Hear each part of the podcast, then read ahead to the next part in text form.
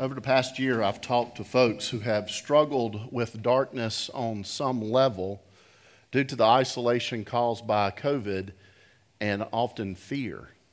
And on more than one occasion, when I noticed that someone was very, very anxious and seemed to be increasingly so, I would ask them, How much news are you watching?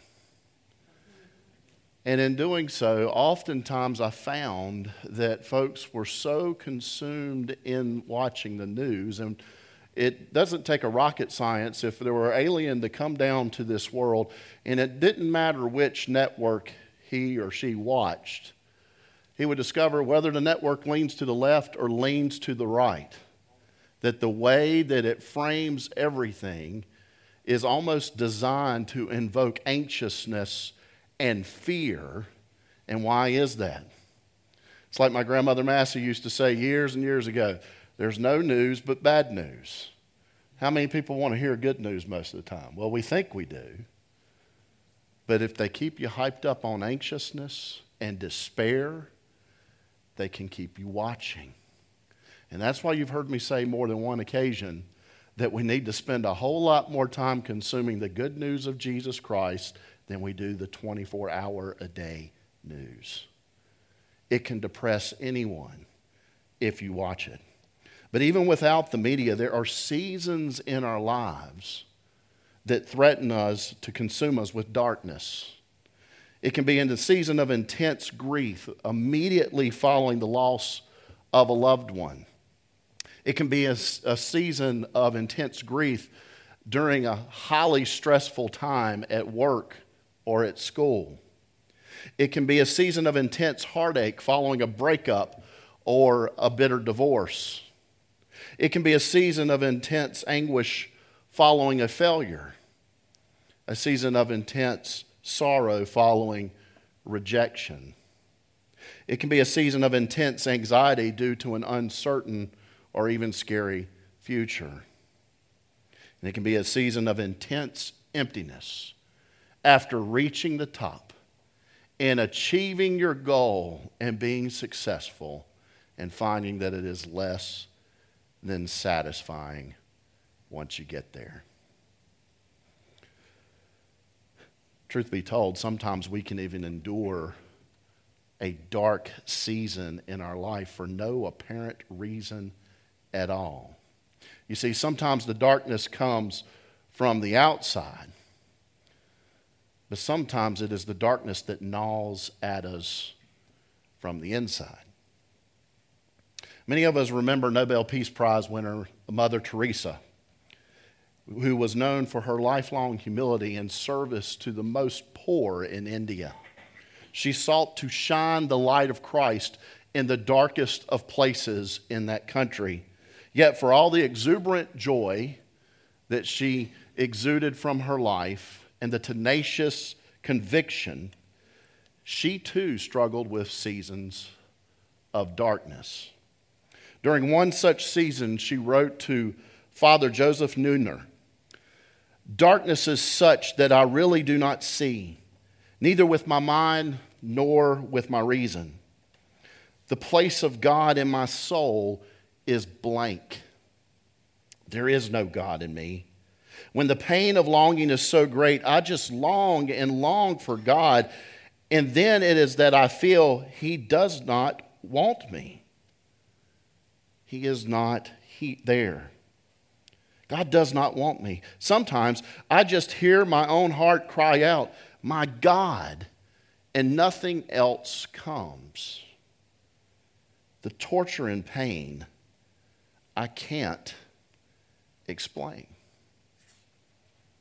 For those of us that remember her, we might find that hard to believe that all that was going on inside of her at times.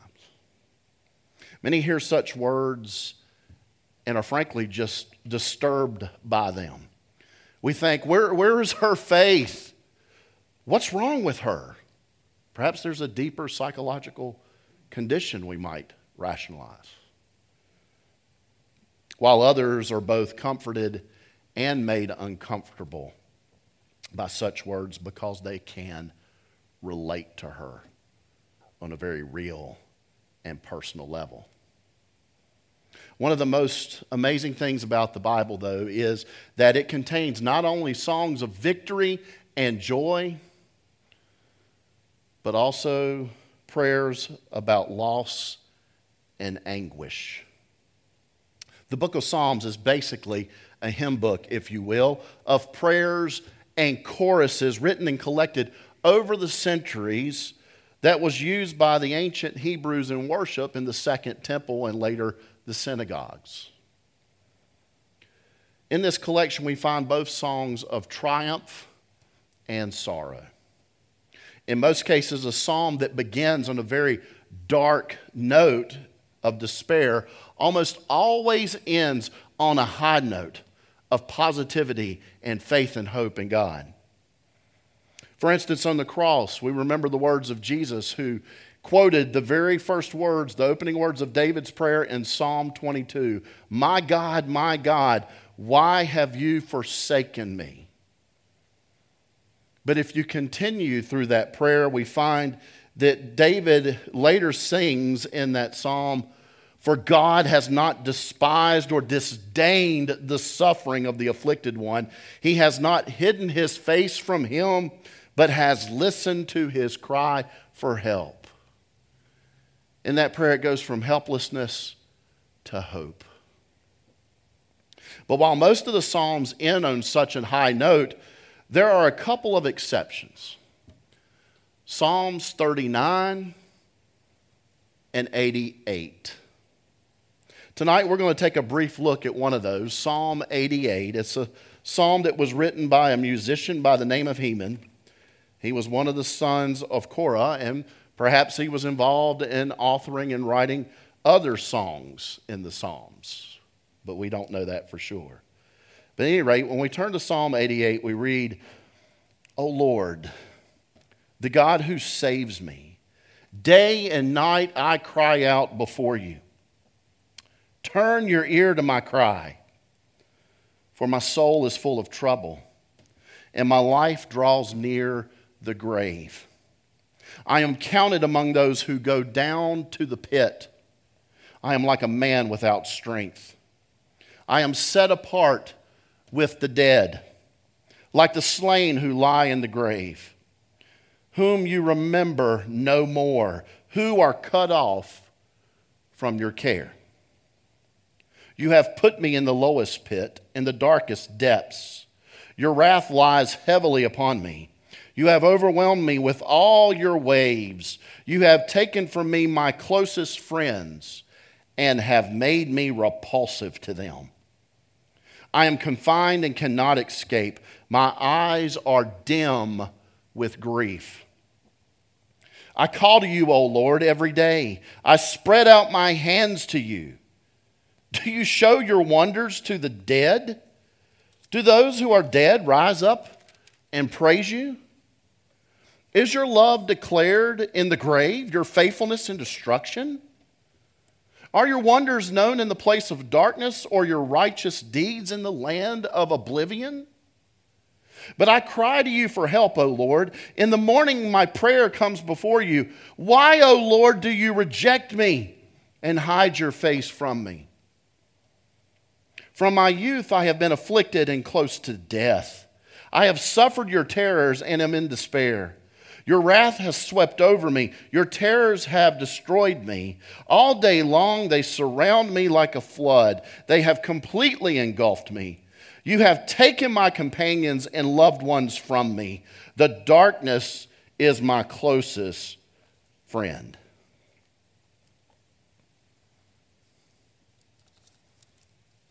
Bummer.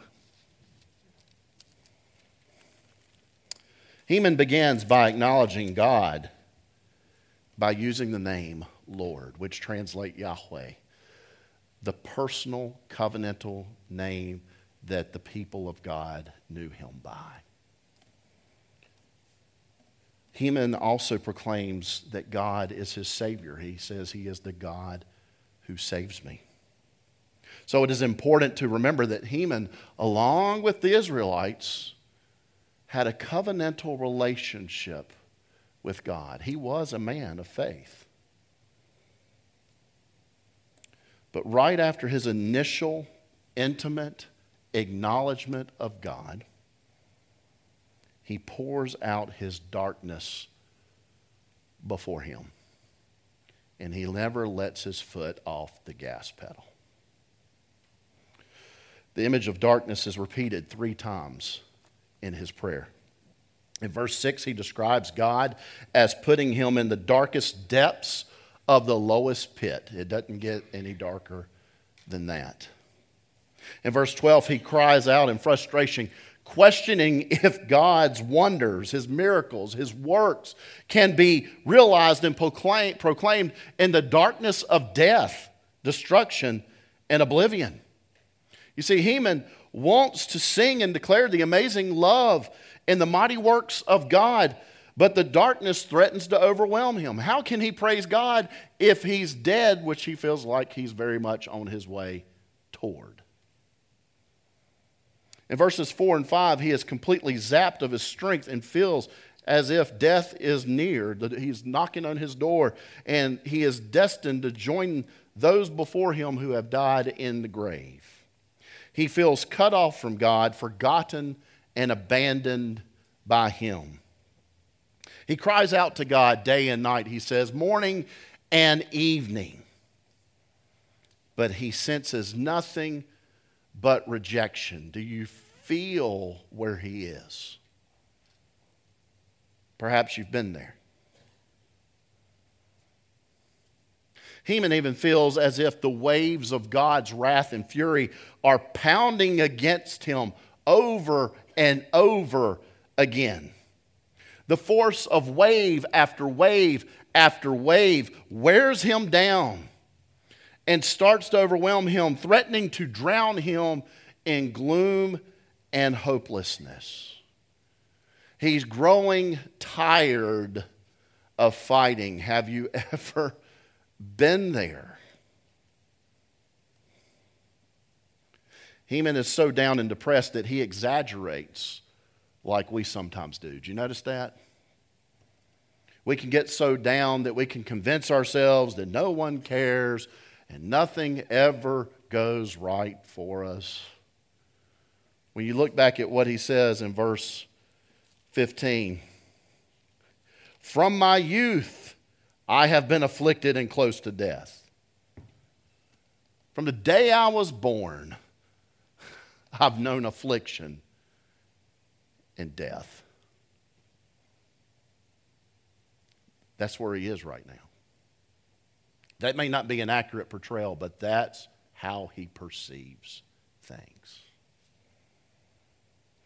Then in verse 16, your wrath has swept over me. Your terrors have destroyed me. All day long they surround me like a flood and have completely engulfed me.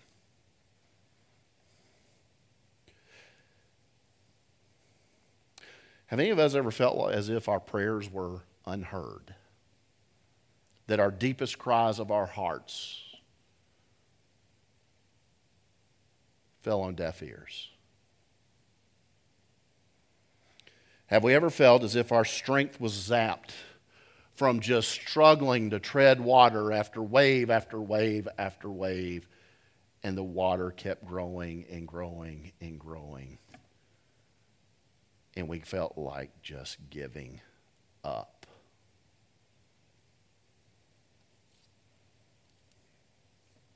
things are so bad for Heman that he feels not only abandoned by God, but by those closest to him, the ones he loves. When we went back in verse 8, he said, You have taken from me my closest friends and have made me repulsive to them. Verse 18, You have taken my companions and loved ones from me. The darkness is my closest friend.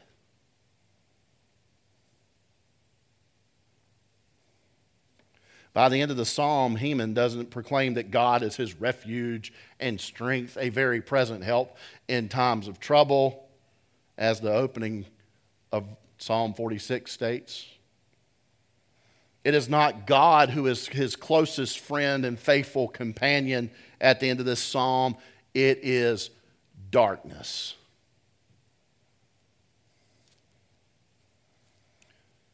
What in the world are we supposed to make of this psalm? Why would God have allowed it in Psalm 39 into the canon of Scripture? Number one, I think it shows us that suffering sometimes lasts longer than we would like and it never seems to end. Even as Christians, we sometimes endure lengthy seasons of darkness during which God may seem silent. There may be times when we feel as if we can't go on with the knot in our stomachs, the holes in our hearts, and the darkness in our souls. Number two, I think this psalm demonstrates that we need to take our darkness to God in prayer and be honest about how we're feeling. God doesn't require that we sugarcoat our raw hurts and heartaches, pretending as if everything is okay when it is not. Honesty is not irreverence. Honesty is not irreverence. Number three, as the waves of darkness continue to pound us, we need to continue pounding out to God in prayer. Notice, even though Heman doesn't end his prayer on a hope filled, joyful note of victory, he is still going to God in prayer. He hasn't given up, even though he might feel like it. The psalm shows us that Heman had ultimately not given up on God, and God ultimately had not given up on him in his darkness. Today, on this side of the cross, we have the benefit of knowing that God had not given up on him, or us for that matter. You see, God sent his one and only Son, Jesus Christ. Others may have been repulsed by Heman. But Jesus, when he came, was repulsed by us. I remind you of Isaiah's prophecy in chapter 53, verses 2 through 5. It says, talking about Jesus, he had no beauty or majesty to attract us to him, nothing in his appearance that we should desire him. He was despised and rejected by men. A man of sorrows. How would you like to be known as a man of sorrows? he was. And familiar with suffering, like one from whom men hide their faces. You know, you know what it's like to have somebody hide their face from you? You know what's meant by that? You know, I was with a, on a youth retreat one time, and one of the youth workers was buddying up with a couple of guys in the youth group, and they just, he was just having an issue with me in some form or fashion, and so he was leading these other two guys astray. And when I'd walk around the hallway, he'd do this. Now, that didn't stop me from going up. I, you know, I deal with it. But what are they trying to convey? When somebody hides their face from you, what are they trying to convey? They don't want to have anything to do with you. That's how Christ is being described right here. He was despised, and we esteemed him not. Surely he took up our infirmities and carried our sorrows. Yet we considered him stricken by God, smitten by him, and afflicted. But he was pierced for our transgressions, he was crushed for our iniquities, that is, our sins. The punishment that brought us peace was upon him. On the cross, Jesus was rejected, forsaken, and abandoned by God the Father so that we might not have to be. On the cross, Jesus entered and endured our darkness so that we might not have to be cast outside into the darkness where there will be weeping and gnashing of teeth. When you look at Matthew chapter 27, verses 45 and 46, we read there from the sixth hour, that's 12 noon, until the ninth hour, that's 3 o'clock, darkness came over the land. About the ninth hour, 3 o'clock, Jesus cried out in a loud voice, My God, my God, why have you forsaken me?